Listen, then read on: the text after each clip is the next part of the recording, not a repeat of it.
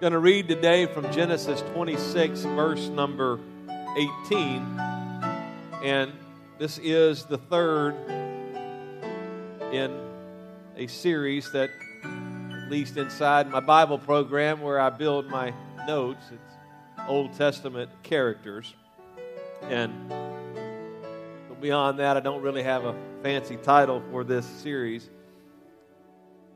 But you may have picked up, if you're familiar with the Bible, last week I preached about Abraham, and next week, I've mentioned already, I'm going to preach about Jacob and Bethel. Today we're going to look at the life of Isaac. Genesis 26:18 says this, "Then Isaac dug again the wells of water, which had been dug in the days of his father Abraham. For the Philistines had stopped them up after the death of Abraham. And he, that is Isaac, gave them the same names which his father had given them." We'll preach for just a little bit the necessity of personal faith.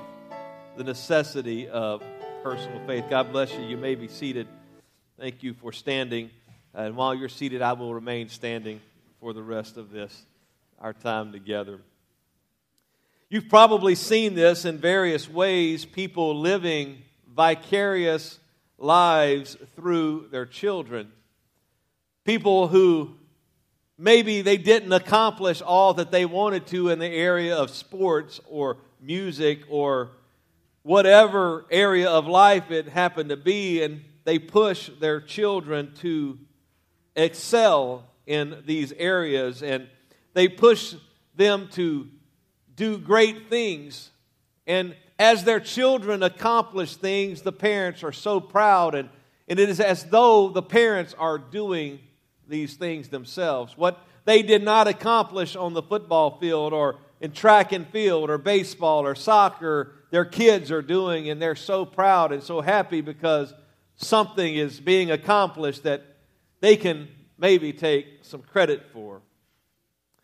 On the other side of the spectrum, there are people who live vicariously even through the deeds of their parents.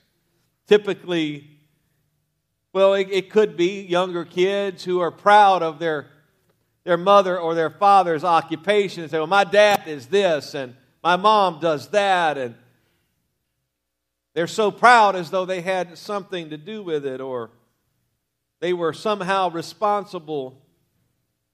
And when you don't have heroes or you don't have kids or parents that you look to, people often will live vicariously through entertainment, and especially kids. They are whatever their favorite superhero is. They don't just wear the costume. They are Superman.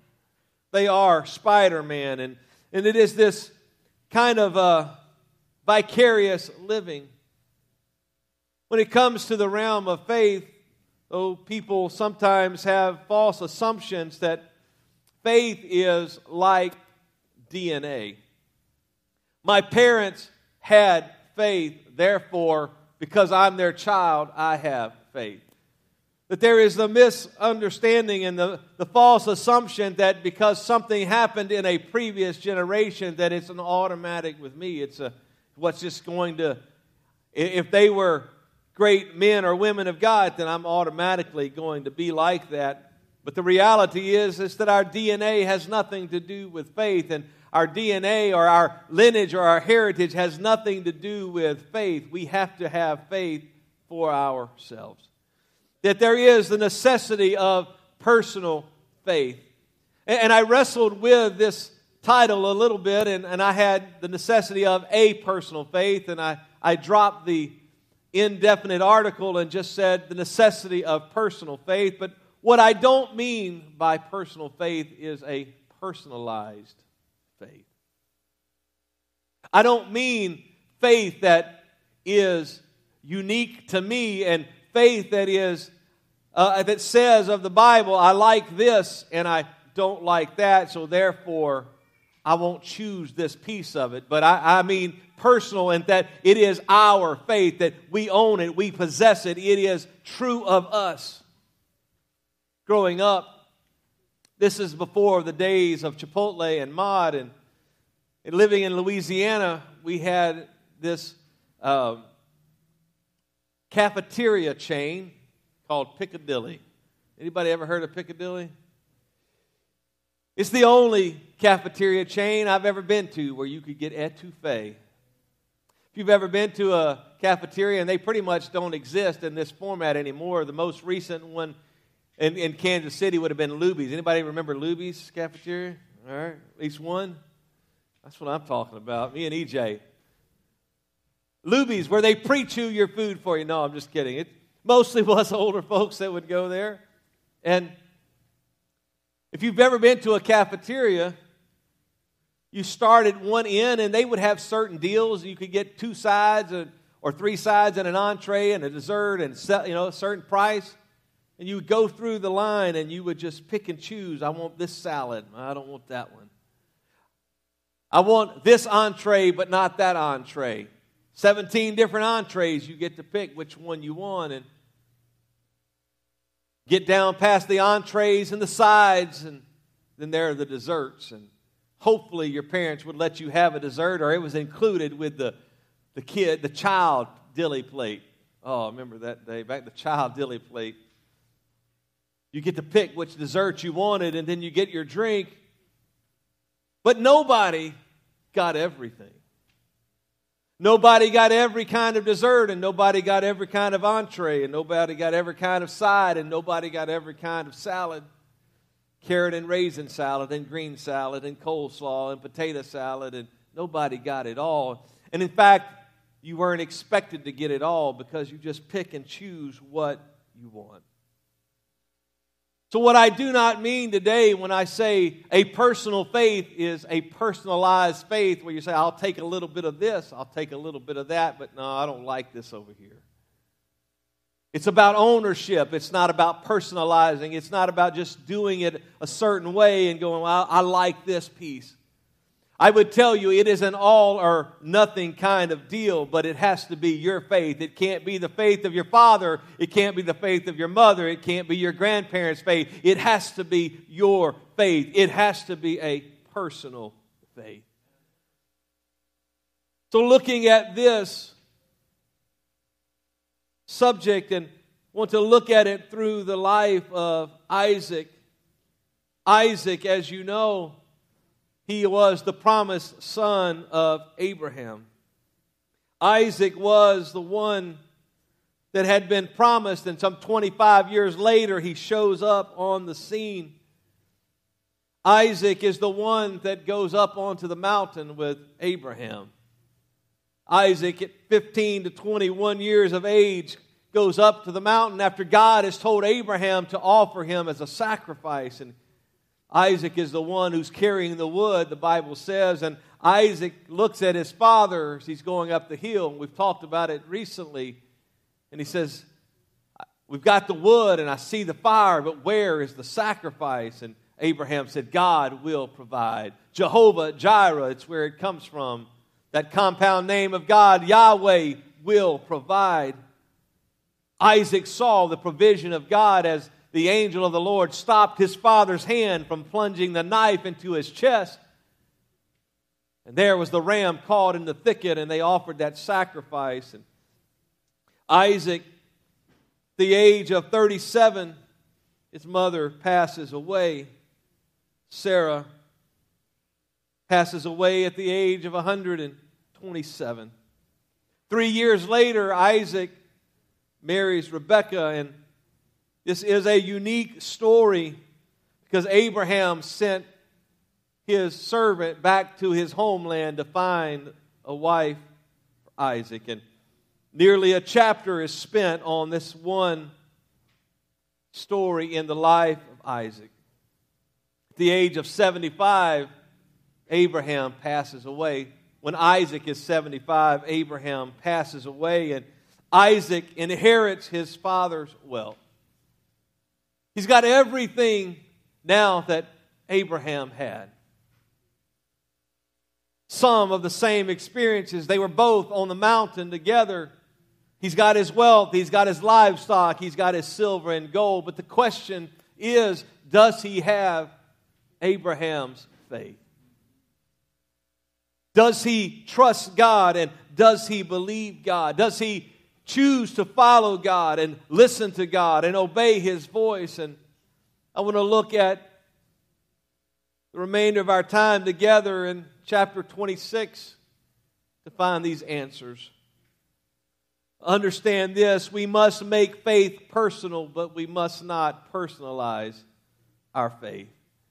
It's got to be a personal but non-personalized faith. So what does that mean to have personal faith? First thing it means is this, it means we have our own experience with God. That we can't live on the experience of our parents or our grandparents or others, our aunts and uncles, our cousins. We can't live on those experiences, but we must encounter and experience God for ourselves. In Genesis 26:2, the Bible says that the Lord appeared to Isaac and said, "Do not go down to Egypt, but stay in the land where I've told you." Now here's the deal. When Abraham is first called by God to leave Ur of the Chaldees, the next passage says there is a great famine in the land. So Abraham goes to Egypt. Here, verse 1 of chapter 26, there's a great famine in the land, and the first thing that God says to Isaac is, don't go to Egypt. You stay here. I know Abraham did that. He went to Egypt, but I want you to stay here. This is your experience, and it's about listening to God and following God. It's not necessarily about everything being uniform and everything being exact. He said, but I want you to stay in this land, and if you stay in this land, I will bless you, and I will bless your descendants, and I will give you all of these lands. Then I will establish the oath which I swore to your father Abraham. I promised it to Abraham, and I promised he's going to be a great nation. I promised he was going to have a great lineage, but you have to have your own experience. That if you choose to do your own thing instead of having your own experience with God and following God, guess what? God's promise is short-circuited. I can't live on the experiences of my parents.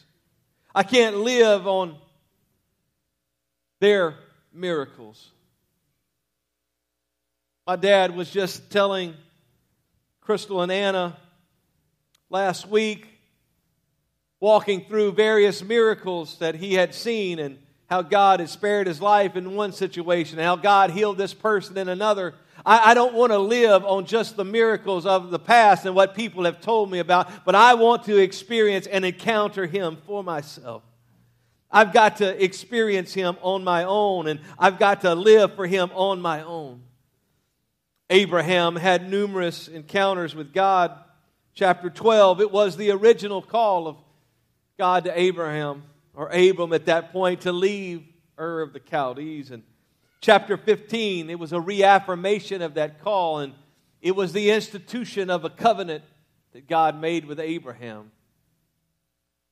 When God is making this covenant with Abraham, the process would be that you would take animals and you would cut them in half, and you would spread out the carcass, and you would do a figure eight through the halves of the animal. And what you would say is this: if I violate this covenant, let it be done. What was done to these animals, let it be done to me. That if I break my word. Chapter 15, a powerful story in the life of Abraham as he's getting ready to do this covenant with God, and God puts him to sleep. The Bible says that a lamp or light, could see the light making the figure eight through the halved carcass of the animal. And ultimately what God was doing is this, is saying, Abraham, I know you're going to fail. I know you can't live up to this covenant. So what I'm going to do, Abraham, is I'm going to covenant with myself that what I have promised to you, I will perform. Oh, Abraham had this great experience and great encounter with God. Chapter 17, the reaffirmation again of his covenant. Circumcision as the sign of the covenant of God. God shows up in angelic form in chapter 19 and tells Abraham what's going to happen to Sodom and Gomorrah. In chapter 22, he offers Isaac, where he takes him up on the mountain to offer him. But understand this, Isaac had to have his own encounters with God. He couldn't just say, well, I know the stories that my father Abraham told me. I know what he said, and I remember Genesis 22 when we went on the mountain. But he needed more experiences with God. He had to have them for himself. And I would tell you, you must have your own encounters with God and your own experience with God if you're going to have personal faith. Personal faith also means we obey God for ourselves. As I mentioned about the famine, Abraham went to Egypt. God speaks to Isaac and says, don't go, you stay here. Verse 6, chapter 26, 5 words. So Isaac lived in Gerar. Don't go to Egypt, Isaac. It says, so he lived in Gerar. It is the place where he was, and it is the place where God said, you just stay right here. That my parents' obedience or others' obedience doesn't qualify for me. I have to be obedient to God for myself. I have to be the one who says, yes, Lord, I will do what you've called me to do, or no, Lord, I'm going to not do what the world says. I'm going to stay right here. I'm going to do what you want me to do. God, I'm going to listen to your voice, and I'm going to obey you for myself. Let me hurry. Not only must we have our own experiences, and not only must we obey God for ourselves, but we must hold fast to truth for ourselves. And I don't know how much you know about an agrarian culture or a culture of livestock, but livestock don't live very long without water. Just like you can't live more than 3 days without water, they couldn't either. And in a somewhat dry and arid land, water was even more important. They need grazing land. They need water to survive. And Isaac had already listened to the voice of God, and he had obeyed God. And when God said, you stay here where you are now, don't go down to Egypt, it's a time of famine. Usually when famine occurs in an area like that, there's also drought. Drought means they have no water. And the enemy, the Philistines, had come in after Abraham had vacated that particular spot. Now understand this, they would move the animals to various places. They didn't just have, here's my back 40 acres and we just stay right here. If you've ever been around sheep or know anything about sheep, they will eat the grass all the way down, including the roots. And so before that would happen, they would move the sheep to a different pasture and they would move them to a different place. But everywhere they would move, they needed to have grass and they needed to have water. Genesis 26, verse 18, says that while Isaac has chosen to obey God and live in this land where God has told him, you stay here, the Philistines had come in and they had filled in the wells that Abraham had dug. They had stopped up all of the water holes that Abraham had dug, and they were doing it to keep him from coming back to this area, to kill the livestock and keep him from pushing them out of their area and encroaching on their territory. And Isaac, the Bible says, he redug the wells. He went back to the area where his father was, and these stopped up wells, he dug them out, and he started the water to flowing again so he could live there, he could be there where God had called him to do it, to call him to be. And he also, the Bible says this, he called them by the same names. You read the Bible, you see that watering holes had specific names. Where are you headed? I'm heading to this watering hole, but you had to have a name so they would know where you're going. And he called the wells by the same name. would tell you this, that methods can change in church and how we do things and whether we have lights and when we don't have the full band or we don't have a band, period. We have technology that we can use and we can run multi-tracks and we can do a lot of things. And all of that changes. You weren't seeing that 25 years ago or 30 years ago. But the message never changes. And so for Isaac, he didn't change the names of the wells. He redug them and he called them by the same name, saying, I'm here to stay and I'm going to be just what my father Abraham was. Truth never changes. The word of God is forever settled in heaven. And just because it's 2023 doesn't mean that the word of God is different now than it was 2,000 years ago. That what it meant then, it still means now. Or we may have different ways of applying it and different ways of putting it into practice, but the meaning is still the same. The truth is still the same. And Isaac had to choose to follow truth for himself. And you and I must choose to follow truth and hold fast to truth for ourselves. Now, I realize many of you are what we would call first generation. And that means that your parents or your grandparents, they weren't apostolic.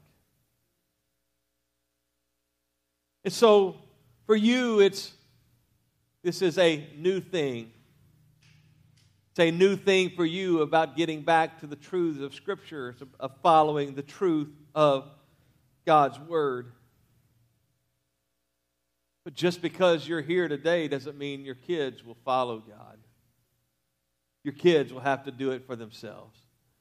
Your children will have to have a personal faith. They will have to own it for themselves. They will have to love Jesus for themselves. They will have to have a salvation experience for themselves. All of us must hold fast to truth and not change with the times, but hold fast to the Word of God. Fourthly, personal faith means we have an ongoing experience with God. It is not a one-time experience. I meet people quite often. Sometimes I use them as sermon illustrations and leave them nameless, but I meet people quite often that have the mistaken idea that a relationship with God is a one-time experience. That whether it is the new birth, like the Bible would teach, repentance and water baptism in Jesus' name, the infilling of the Holy Spirit, evidence in speaking in tongues, whether it's that or something lesser of just saying the sinner's prayer or doing whatever, they have the mistaken idea that once a Christian, always a Christian. That because I had this experience back then, or I had this encounter with God 30 years ago or 40 years ago, and I haven't talked to Him since, then it doesn't really matter because I punched my ticket to heaven.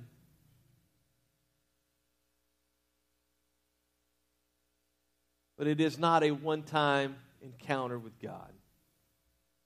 It can be a one-time encounter with God if you go to heaven right afterwards. You experience a new birth and fall over with a heart attack, that's all you need is that one-time encounter. But if it's 30 days or 60 days or 30 years or 60 years later, that one-time experience is not what God has called us to. He has called us to be in a relationship with Him. He has called us to follow Him and to walk with Him and to talk with Him and to worship Him and to live for Him and to know Him and to be in relationship with Him. We need ongoing encounters with Jesus. Why is it that I, today and at other times, I pause a little bit and say, we're not just here just to sing a few songs. You didn't come for that, but you need to encounter Jesus again today. You need to have an experience with Jesus again today is because it's a continual walk. It is an over and over experience. The Bible would say that the just shall live by faith, and would go on to say it is from faith to faith, from this encounter with Jesus to that encounter with Jesus, and this experience to that experience. It is an ongoing process of encountering Him and living for Him and walking with Him. Paul would say to the Corinthian church, when trying to help them understand the gifts of the Spirit, trying to help them navigate how it should really operate in a local church, he said this, "I thank God that I speak in tongues more than you all."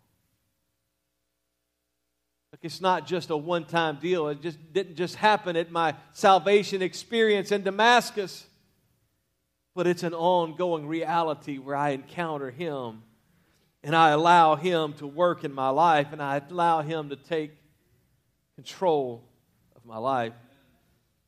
And I would tell you, if it's been a while since you've really encountered Jesus, today should be the day.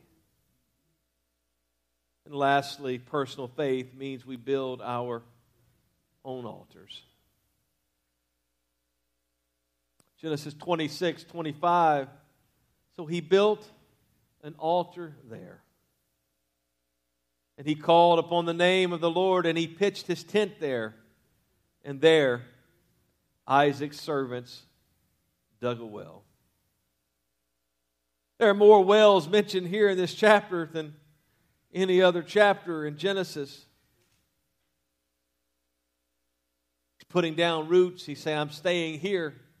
I'm making sure that I can live here. I'm making sure that my animals have the water they need. I'm not leaving here.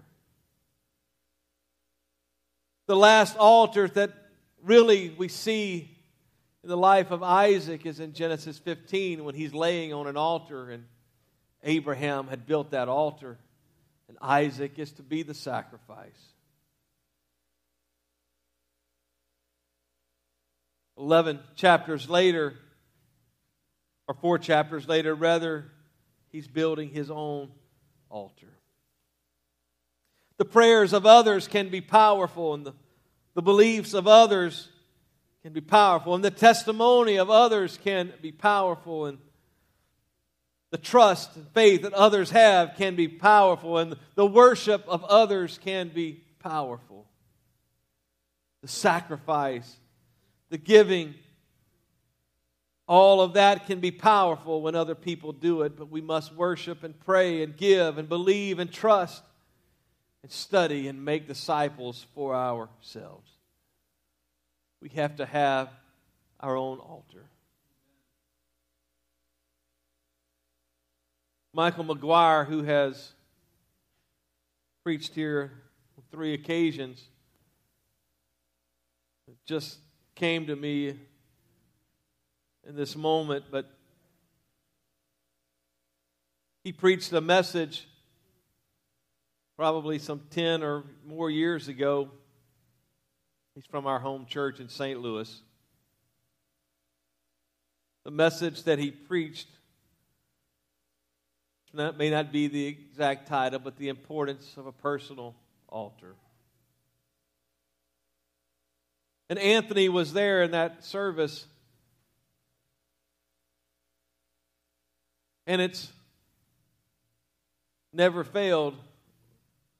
We talk about Michael McGuire, that message was the thing that Anthony remembers most about him, the need for a personal altar. I would tell you, I can't pray in your place. I can't live for God in your place. I can't give for you. Oh, I can pray for you, but it's not in your place. I can ask God to be at work in your life, but it doesn't count as your prayer. You know, I like to eat, and I say this quite often if we're with a group of people, and We pray for the food, and then they come up. It's like, y'all pray. And I say, yeah, we prayed. But I tell them, I can't be thankful for you. Only you can be thankful for what God has provided for you. In the same way, only you can build your own altar. I can't build an altar, and I can't have an encounter with God for you. And my encounters with God, I can tell you stories, and you go, man, those are awesome, but it won't change your life. It won't make a difference in your eternity. You have to build your own altars. We must make faith personal, but we must not personalize our faith. I'm going to use one more food story or an analogy illustration. Mod Pizza. I like Mod Pizza. Anybody like Mod Pizza?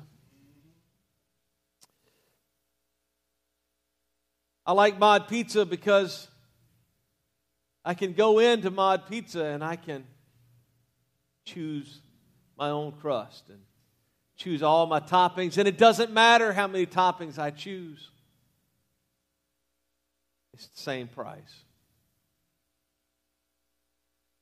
And in case you wonder, I kind of bounce back and forth between the regular red sauce and the spicy red sauce. Some mozzarella and some parmesan, and get spicy chicken sausage.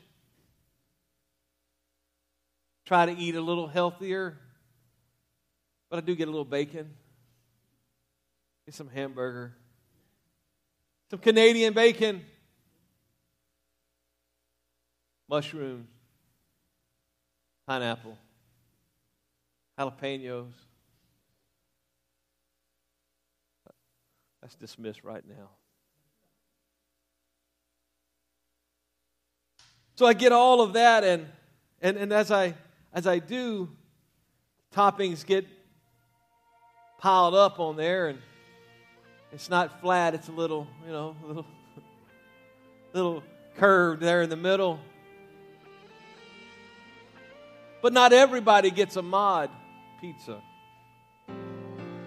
Some people, they just get one of the predetermined kind of pizzas.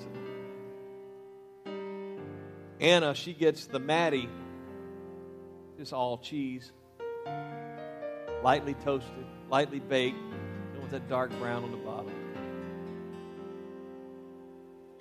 They have a number of different pizzas.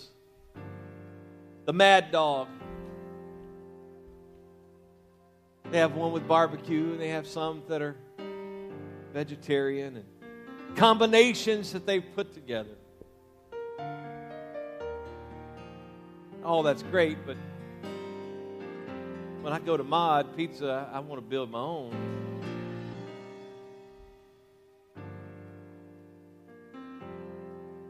When it comes to faith, it's not a build your own.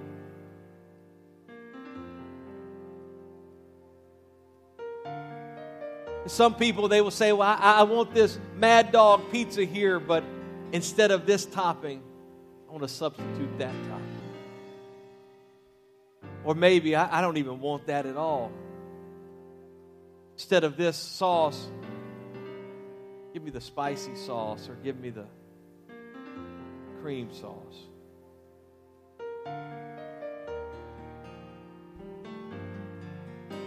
And if Abraham's faith was like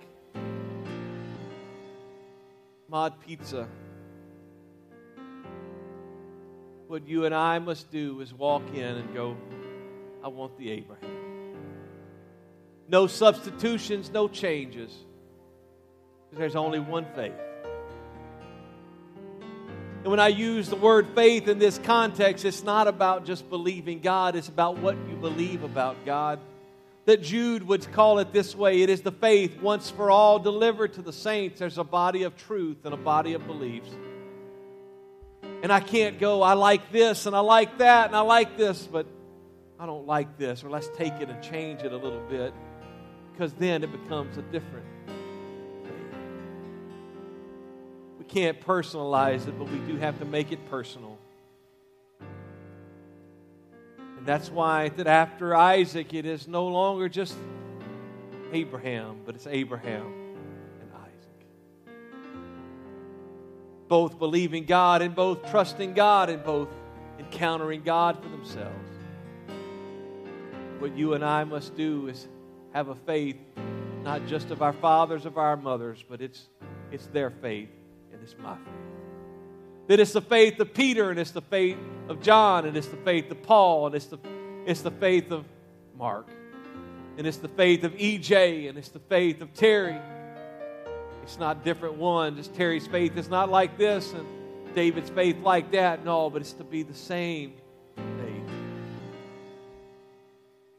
We must own it for ourselves. Would you stand together? What I'm calling you to today here, and I'm 9 minutes over the 25 minutes I gave myself. But understand that it is about committing to Him. So what I want you to do today in the next couple of minutes, and I would prefer you step out of your seat and you do this as a sign of faith. Can you make a commitment to God where you stand? Yes. But it's better if you say, I don't care who sees me. I want them to know I'm making a commitment. And God, I'm making a commitment, and I don't want to just do it and be comfortable, but I'm willing to step out. So I would prefer you step out from where you are and come around the front or come into the aisle near you, but determined to learn the Word of God. Determined not only to learn it, but to believe it, not to pick and choose what you want to hear. And then to determine to obey and live the Word of God. If that's your desire today, would you step out from where you are? And would you step toward the front of this building? Would you lift your hands and would you lift your hearts and your voices and say, God, I want to know you, and I want to know you for myself. I don't want to just follow you and then pick and choose. I don't want to live on what somebody else has done and live in like a succeeding or preceding generation, Lord, but I want to serve you. I want to follow you. I want to live for you. Jesus, we need you. We want you today. God, we surrender everything to you, Jesus. We surrender everything to you, Jesus.